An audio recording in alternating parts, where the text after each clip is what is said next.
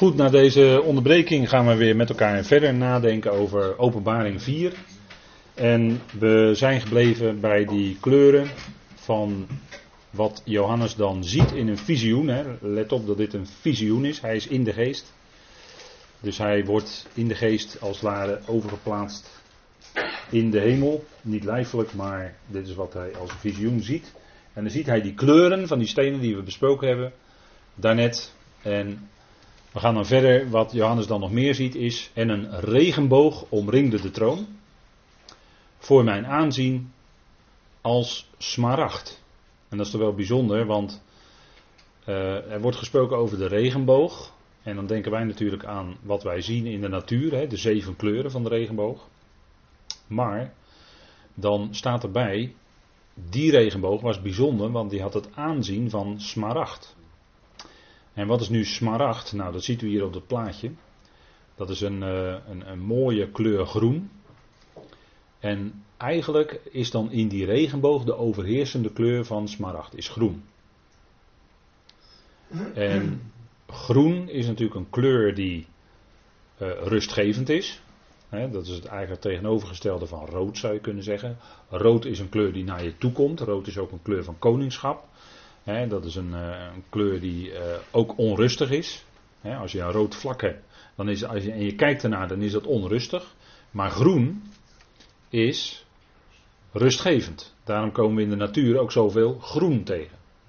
Groen spreekt natuurlijk ook van de vrucht. En dat we hier deze regenboog zien. Regenboog is natuurlijk een symbool van Gods trouw. Een symbool dat God trouw is aan zijn verbond. want het verbond met de regenboog is natuurlijk bijzonder. Dat geldt nog steeds. Want wij zien vandaag aan de dag nog steeds de boog in de wolken, zoals het dan genoemd wordt. En dat spreekt natuurlijk van Gods trouw en van de belofte die God gegeven heeft, dat deze aarde nooit meer door water overstroomd zal worden als een gericht. Wat wij wel zien in die kleuren die we al besproken hebben, is vuur, rood dus. En dat spreekt dus van vuur. En de gerichten die gaan komen, eh, die, dat zullen, die zullen gekarakteriseerd worden door vuur. Dat is dus niet meer water, maar vuur. En waarom is dat? Omdat vuur, kijk, water zou je kunnen zeggen reinigt. Maar vuur reinigt nog op een veel diepere manier. Als iets verbrandt, of als uh, elementen, aan het eind zullen de elementen ook verbranden, zegt Petrus. Maar dan heeft dat een veel dieper louterende werking, veel meer in de stof, in de materie, reinigt het, dan dat water dat zou kunnen doen water kan dat in feite niet. Kan alleen maar uh, iets overstromen, maar kan niet de materie, de essentie als zodanig, zuiveren, reinigen. Dat kan vuur wel. En vandaar dat de laatste twee grote gerichtsperiodes in, de, in, de, in het plan van God uh, gekarakteriseerd worden door vuur. Dat is allereerst de komende periode. En na de duizend jaar, dus nadat de dag des Heren voorbij is, die zal afgesloten worden met een enorm vuurgericht. Dat is waar in hemelen en aarde, de huidige hemelen en aarde, door vuur zullen vergaan en de elementen zullen brandende vergaan, zegt Petrus hè, in 2 Petrus 3. Dat is een enorm vuurgericht.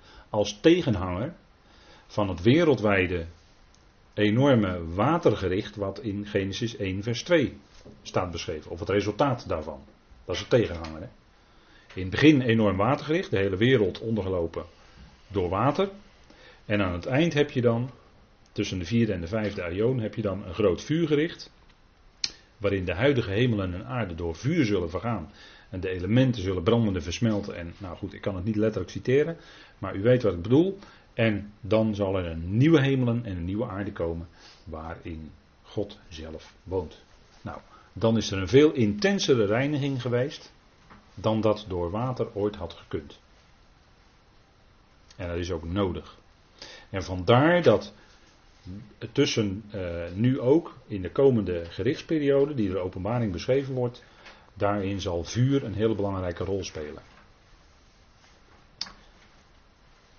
Vandaar het rode wat we gezien hebben, maar hier zien we groen, de regenboog.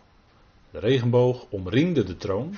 Dus dat is ook een belangrijk symbool wat Johannes daar ziet. De regenboog omringde de troon. Dus die troon die is gezet. De kleuren die je ziet spreken van gericht, rood, vuur. Maar om die troon heen is dan die regenboog en die is groen. Dus tegelijkertijd zien we dan ook de trouw en de belofte van God die hij gegeven heeft, dat hij in dat gericht denkt aan zijn barmhartigheid. En dat is wat de profeet Habakkuk bidt.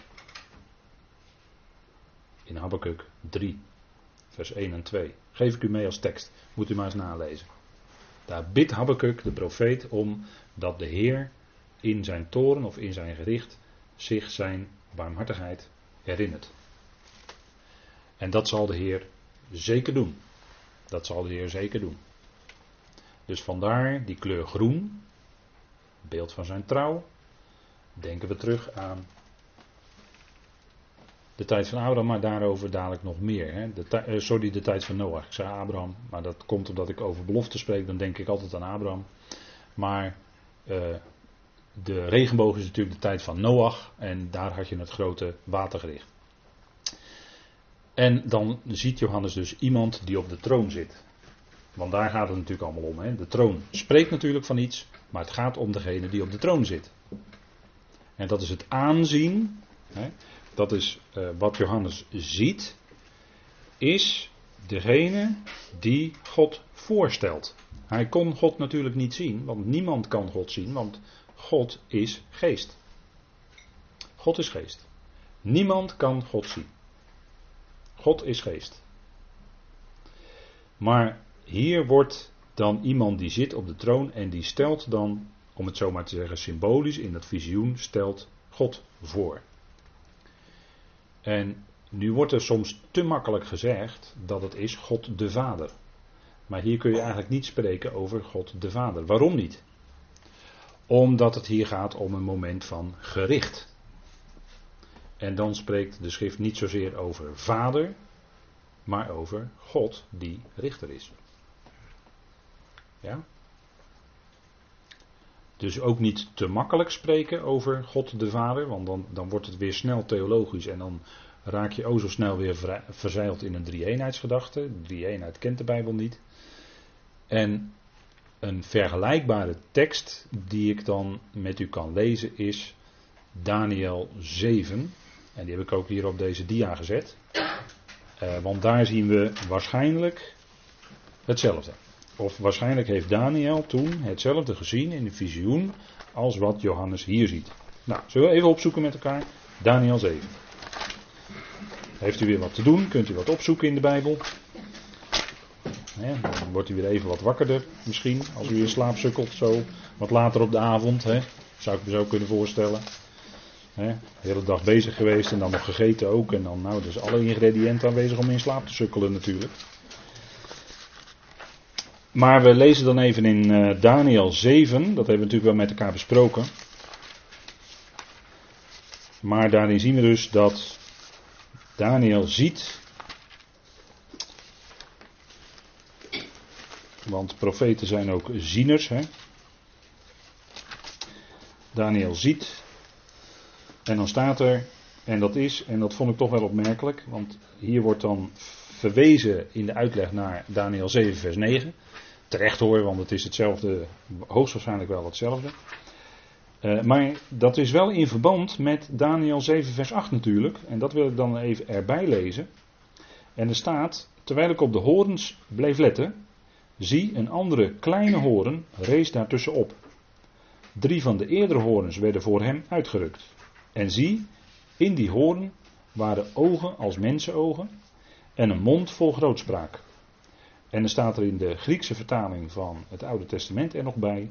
En het maakte oorlog met de heiligen. Dat staat er in de Septuagint nog bij. Ja? En dit is dus een beschrijving van die, klein, die kleine horen, is een aanduiding van de wetteloze in feite. Die opkomt hè, als kleine horen. En drie vallen er vooruit. En waarschijnlijk vinden we dat ook terug in de openbaring, maar dat is veel later in het boek. En die kleine horen is dus een aanduiding van de wetteloze. die dan ook dat verbond met velen zal uh, oprichten of uh, bewerken. En, en dan staat er ook, en het maakt de oorlog met de heiligen. Dat is ook wat, bij, dat, wat gaat gebeuren natuurlijk in de laatste jaarweek van Daniel. En dan staat er in vers 9, en ik keek toe totdat de tronen werden geplaatst en de ouden vandaag zich neerzetten. En hier wil ik toch wel even een correctie doen, graag, want er staat eigenlijk een woord dat betekent overzetten. De overzetter van dagen. Kijk, de oude van dagen, dat, dat brengt allerlei van die gedachten met zich mee. Dat eh, mensen God gaan zien als een oude man die zit op zijn troon. Maar dat is het dus niet, hè? Hij is niet de oude van dagen. Want hij leeft. Hij is de levende God altijd. En hij veroudert natuurlijk nooit of te nimmer. Onmogelijk. dus de oude vandaag is een zeer ongelukkige vertaling, vind ik. Eigenlijk staat er de overzetter van dagen.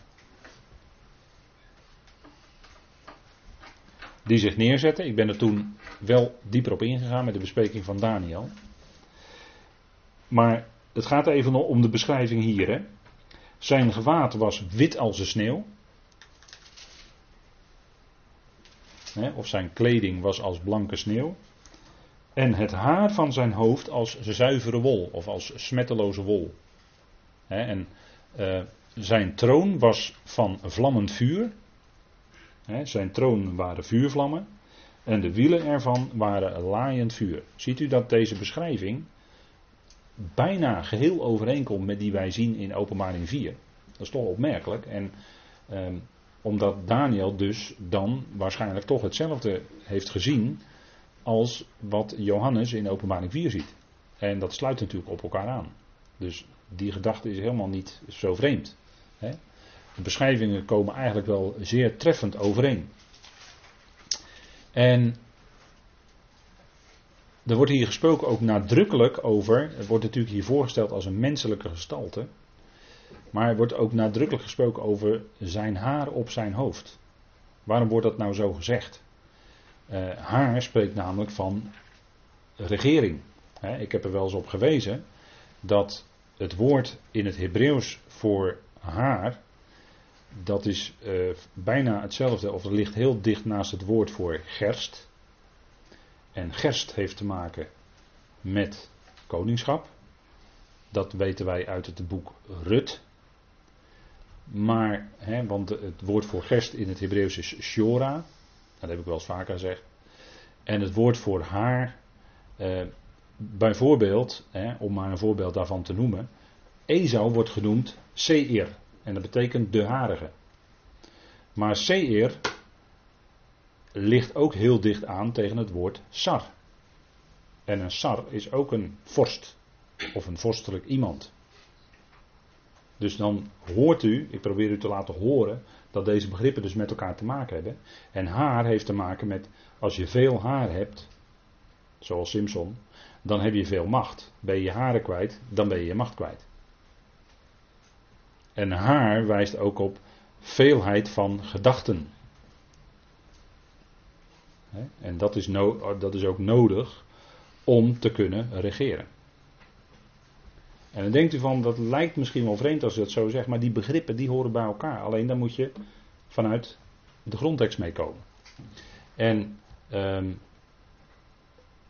het woord, uh, de, de, woordverbanden tussen die woorden, die vinden wij ook nog terug in andere, in andere talen. En heeft steeds die betekenis, gaat steeds naar die betekenis toe. Sarah bijvoorbeeld betekent vorstin. Daar hoor je het ook in terug en dus niet alleen de klank hoor, maar dat zijn de, de, echte, uh, de echte letters die, die er staan. En dat heeft allemaal verband met elkaar.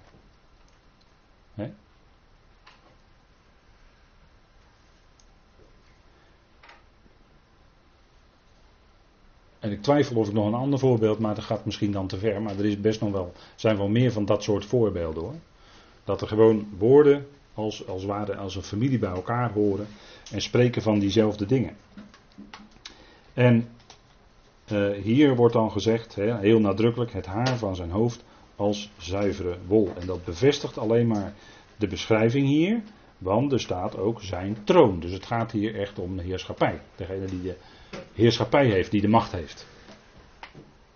Dus dat is echt niet zo vreemd hoor. Ja? Goed, dan gaan we naar, weer terug naar openbaring. U kunt ook zo'n beschrijving terugvinden in Ezekiel 1, vers 26. Die tekst heb ik er ook bij gegeven.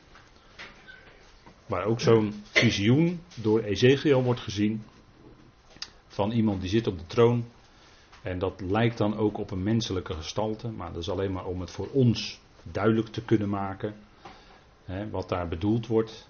Maar waar het echt om gaat is natuurlijk God zelf. En die kunnen wij niet zien. Die kon Johannes ook niet zien. Maar hij zit op de troon. Dat wil zeggen, hij heeft de macht. En degene die op de troon zit, is dat nu de Vader?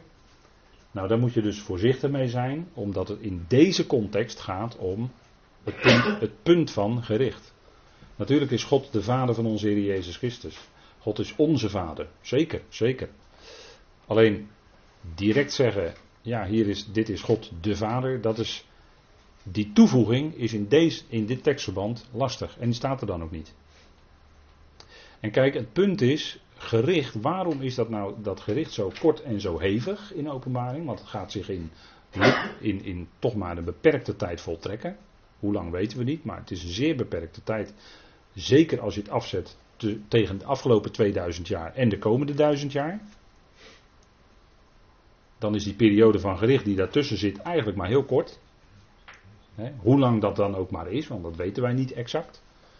Maar dat zal uh, zeker geen, uh, geen 100 jaar zijn, absoluut niet. maar uh, misschien wel binnen een tijdsbestek van, nou ja, kijk, de tweede helft van de jaarweek is maar 3,5 jaar. En wat dan daarna nog aan de gerichten gebeurt, ja goed, dat is nog even een kwestie van, dat gaan we nog zien. Maar dat gaat geen vele tientallen jaren duren.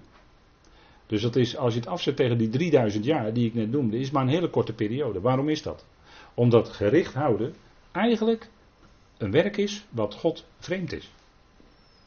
Dat is eigenlijk Gods vreemde werk, zou je kunnen zeggen. Waar staat dat? Zegt u dan, als kritische luisteraar. Nou, dat staat in Jezaja 28. Zo even met elkaar opzoeken. Jezaja 28. En in Jezaja 28 lezen wij over dat de Heer gaat richten.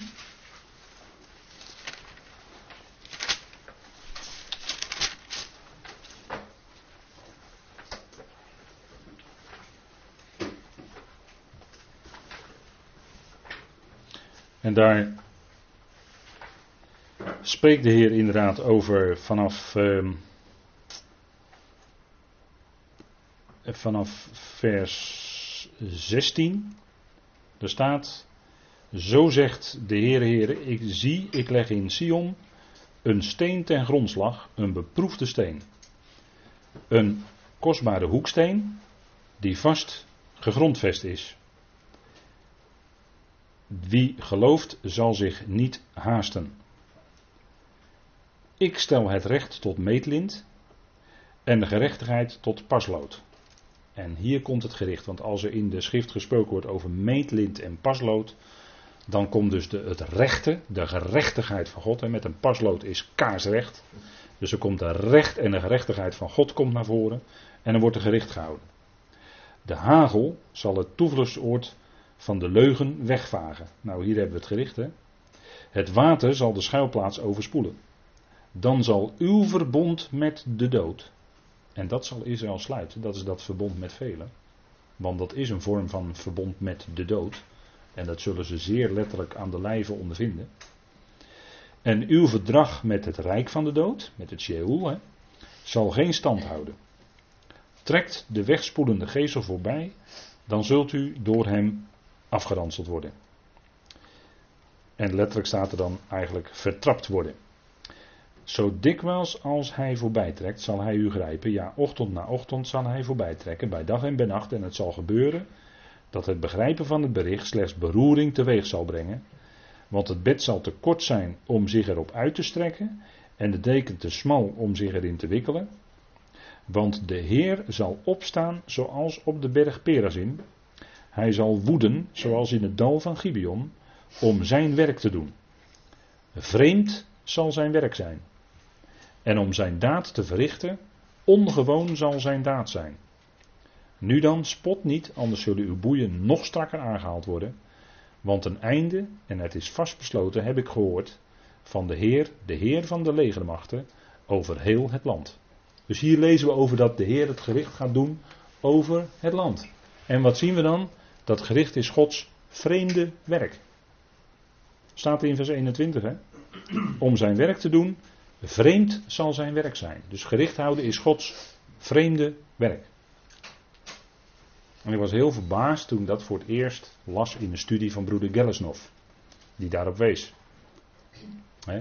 Gericht houden is Gods vreemde werk. En hij herinnert zich in het gericht zijn barmhartigheid. Dat is waar, ik wees er net al op, dat is waar de profeet Habakkuk om bidt. En wat de Heer ook zeker zal doen, ook hè, als we lezen in openbaring, dat er een pauze is van een half uur bijvoorbeeld, dan is dat zo'n pauze waarvan je zou kunnen voorstellen, kijk, dat is een, God houdt als het ware even in. En misschien zou je wel kunnen denken van hij denkt aan zijn barmhartigheid terug, om dan weer door te gaan met het gericht. Want het doel van het gericht, dat moeten we nooit vergeten, het doel van de gerichten, ook in openbaring, is correctie. Het is nooit gericht houden om het gericht te doen. Nee, het is altijd tot correctie. Om recht te zetten al wat op deze aarde is kromgegroeid. En we leven in de tijd waarin alles krom, krommer, kromst is. En dat moet allemaal rechtgezet worden. En dat zal God doen in een korte, hevige periode. En dan zal datgene wat los van God is, van de aarde moeten verdwijnen. Niet alleen die mensen, maar ook de daden vooral van de mensen. Waaruit blijkt dat ze los van God zijn, die zullen plaats moeten maken voor daden van gerechtigheid. Er zal shalom komen. En dat is de belofte.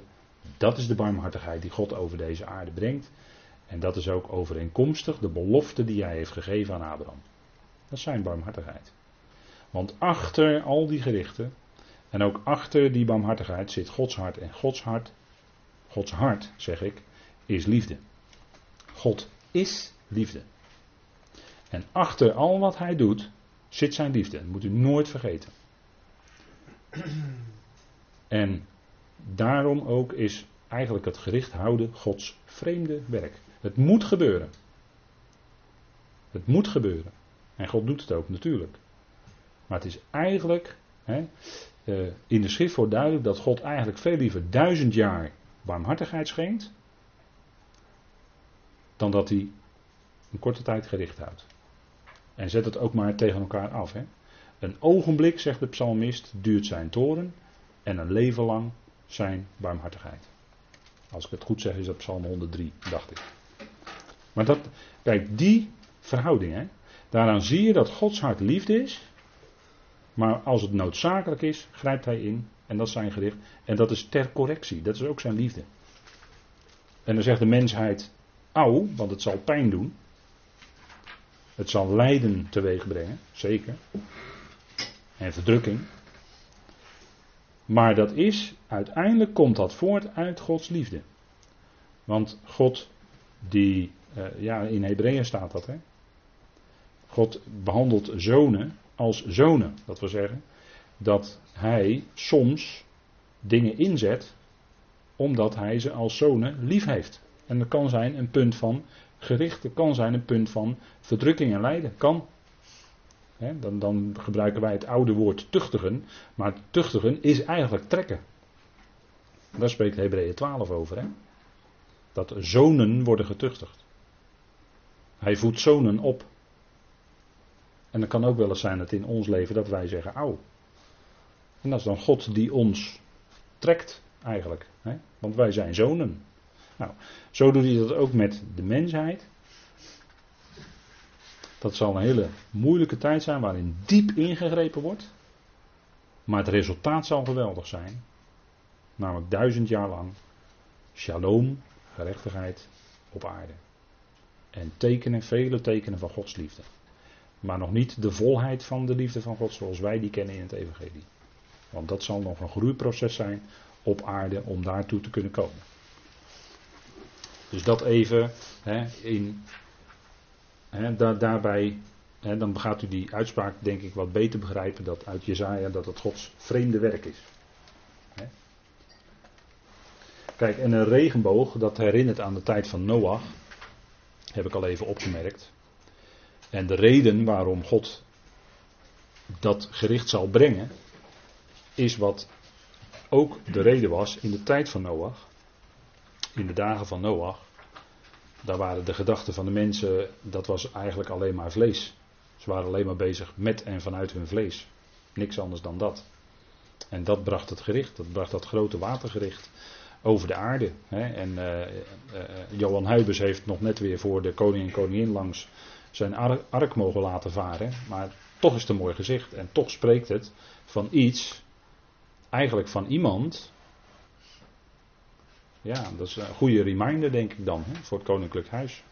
want de ark spreekt natuurlijk van onze Heer Jezus Christus. Dat is een type daarvan. De redding. Noach werd gered. In de ark. Nou, een prachtige uitbeelding van het reddingswerk van de Heer Jezus Christus. Hè. Nou, wij leven nu in de tijd van Noach. Of in de tijd, ja, bijna wel hè.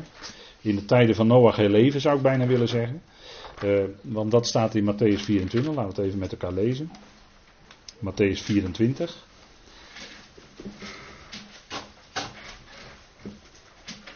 De hemelen en de aarde zullen voorbij gaan, staat daar. Of nee, sorry, even iets verder. Vers 36. Dus Matthäus 24 en dan vers 36. Maar die dag en dat uur, dat is de dag van waarop de hemel en de aarde zullen voorbij gaan, is aan niemand bekend, ook aan de boodschappers in de hemel niet, maar alleen aan mijn vader, zegt de Heer dan. Zoals de dagen van Noach waren, zo zal ook de komst, letterlijk aanwezigheid, van de zoon des mensen zijn. En hoe zagen die dagen eruit? Dat zegt eh, de Heer in vers 38. Want zoals ze bezig waren in de dagen voor de zonvloed met eten, drinken, trouwen en ten huwelijk geven. Tot aan de dag waarop Noach de ark binnenging. En het niet merkte totdat de zonvloed kwam en hen alle wegnam. Zo zal ook de aanwezigheid van de zoon des mensen zijn. En niet alleen in, straks in zijn aanwezigheid, als hij dus de zaken recht gaat zetten maar ook uh, in de tijd die daar naartoe groeit. En daar leven wij in, want als wij om ons heen kijken, dan zien wij dit. Hè? En het zal alleen maar erger worden. De mensen zijn bezig met uh, eten, drinken, trouwelijk, ten huwelijk geven enzovoort. Vaak al niet eens meer ten huwelijk geven of trouwen, maar gewoon uh, samenleven en dan net doen alsof. Net doen alsof dat normaal is. Maar en dat zegt de Heer ook in Lucas. Hè? Maar men leeft eigenlijk naar het vlees en vanuit het vlees en tot het vlees. Dat zien we ook vandaag de dag steeds meer. En dat zal alleen nog maar verder gaan toenemen. want de wetteloze zal op de troon zijn. En dat is natuurlijk, nou als de wetteloze op de troon zit, wat denkt u dan? Wat er aan wetteloosheid is?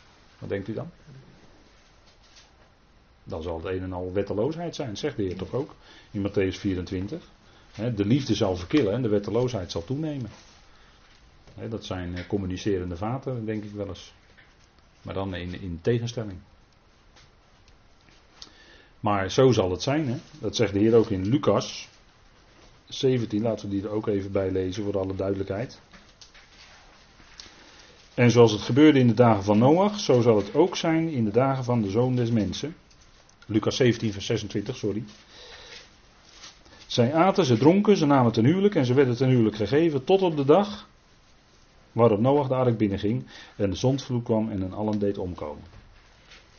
En in die tijd leven we ook. Men zal er gewoon maar wat op losleven. En ja joh, die Bijbel joh, dat is, uh, dat is maar een verhaaltjesboek toch? Dat hoor je dan op televisie zeggen. Mm. De Bijbel is een boek vol verhalen. En Johan Heubers werd nog een beetje bespottelijk gemaakt ook. Door te zeggen dat hij dan toch nog wel de Bijbel letterlijk nam. Maar het werd gezegd in een context van spot. Nou, in die tijd leven we. Neemt Gods woord volstrekt niet meer serieus. En men leeft dus ook volledig langs de Bijbel heen. En, en men trekt zich gewoon helemaal niets meer van aan. In die tijd leven wij. En het zal alleen maar meer gaan worden. Maar het feit dat er nog geen gericht komt, is het feit dat we nog steeds leven in de dag van genade. Het is nog steeds de dag des mensen, maar die wordt afgesloten. En dat gaat over straks in de dag des heren, maar dat zal niet zomaar gaan. dat, dat, lezen we in, in, deze woorden. En dat zijn natuurlijk, die woorden zijn natuurlijk ernstig genoeg. En natuurlijk, de belofte is met de regenboog dat de, water niet meer, dat de aarde niet meer door water zal vergaan. Maar dat neemt niet weg dat de Heer intenser gericht zal houden door middel van vuur. Zo zal het zijn, hè? Dat is, uh, ja.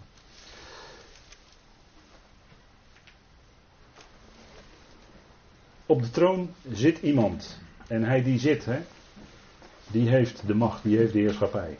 Kijk, Nebukadnezar, Nebukadnezar, die wist dat. Maar die had wel zeven periodes gras moeten eten, te midden van de dieren van het veld. En toen kwam hij tot een bijzondere erkenning.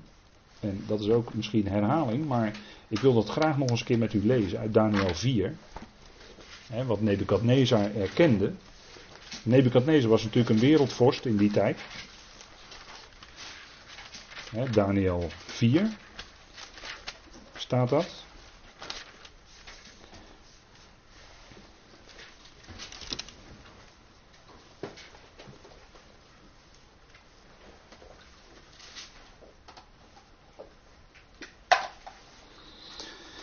En er staat wat, uh, wat over Nebukadnezar dan voltrokken werd in vers 33, op hetzelfde ogenblik werd dat woord over Nebukadnezar voltrokken. Hij werd uit de mensen verstoten, hij at gras zoals runderen, en zijn lichaam werd bevochtigd door de dauw van de hemel, totdat zijn haar zo lang werd als van arenden, en zijn nagels als van vogels. Na verloop van die dagen sloeg ik, Nebukadnezar, mijn ogen op naar de hemel, want mijn verstand kwam in mij terug, en ik loofde de Allerhoogste, en prees en verheerlijkte die eeuwig leeft.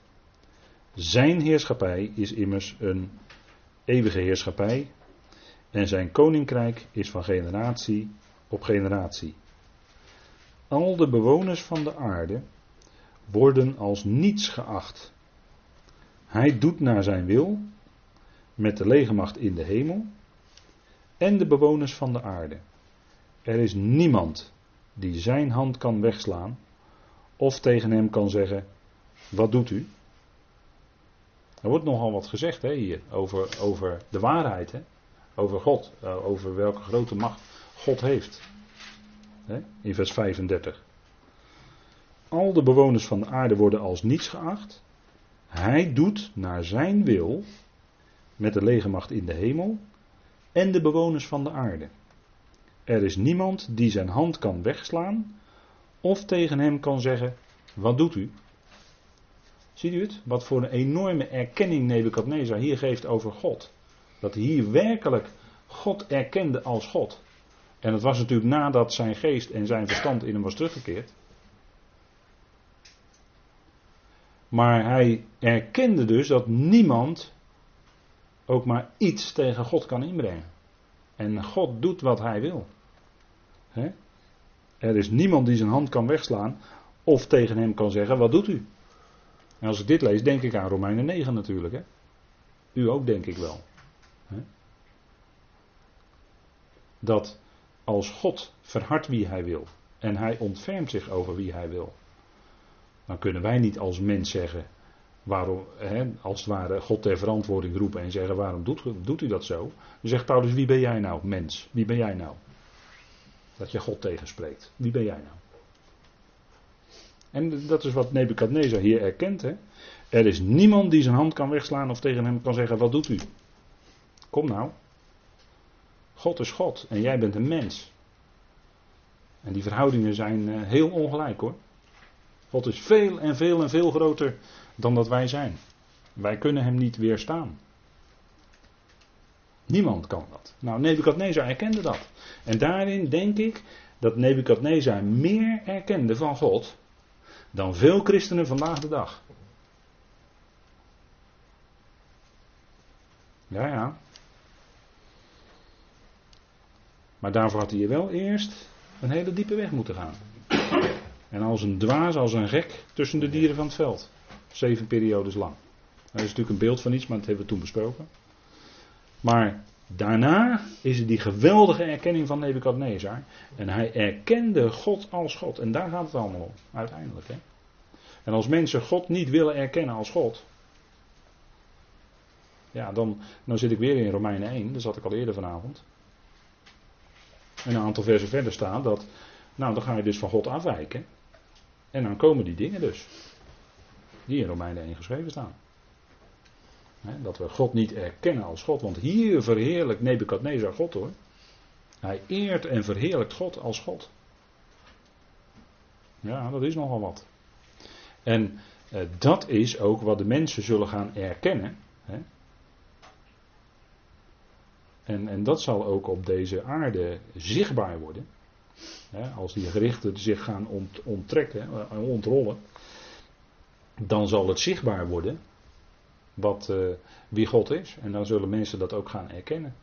Dat het van hem afkomt, dat hij de levende God is. Nou, en daarom is dit visioen, wat we lezen in openbaring, wat we nu bespreken, zo uiterst bemoedigend. Omdat hij, we, we, we zien met Johannes dat hij op de troon zit. Dat hij God is. Dat hij zijn plannen uitvoert. Alles is in zijn hand. Ook ons leven. elke dag weer. Ons leven, zijn handpalm is over ons leven. We, we zijn van hem. Nou, ik denk dat dat uh, bijzonder is. En uh, misschien wel fijn om vanavond mee af te sluiten. Zo deze erkenning van God. Dat we die ook in ons hart hebben en meedragen. Dat we God werkelijk erkennen als God. En dat uit zich altijd ook in, in diepe eerbied en respect voor zijn woord. He, dat zijn woord nauwgezet volgen. En dat erkennen in ons leven. Nou, goed, als laatste is dan Psalm 11, maar dan heb ik erbij gezet, moet u maar eens nalezen. Dat in Psalm 11 ook dingen genoemd worden die wij dus ook in het boek Openbaring terugvinden. Toch wel weer opmerkelijk, hè? Dat de psalmist ook een profeet blijkt te zijn. Hè? Ook psalmen spreken profetisch. Maar moet u maar eens nalezen, Psalm 11, dat is heel boeiend. En dan kunt u nagaan wat daar geschreven staat. En uiteindelijk is het voor ons, hè, dit weten, uit Psalm 46, andere psalm, Wees stil en erken dat ik God ben. Zegt God tegen ons. En dat zegt hij ook om ons onrustige hart soms tot stilheid te brengen, tot bedagen te brengen. Omhoog kijken, wees stil en erken dat ik God ben. Die grote God die wij mogen kennen als onze Vader zelfs. Nou, dat is heel bijzonder. Dat is heel bijzonder. Nou, laten we hem dan als zodanig danken hè, voor deze dingen. Zullen we dat doen? Trouw vader, wij danken u dat we vanavond een moment stil konden staan weer bij uw woord, bij het boek Openbaring. We danken u vader dat we deze dingen met elkaar mogen overwegen.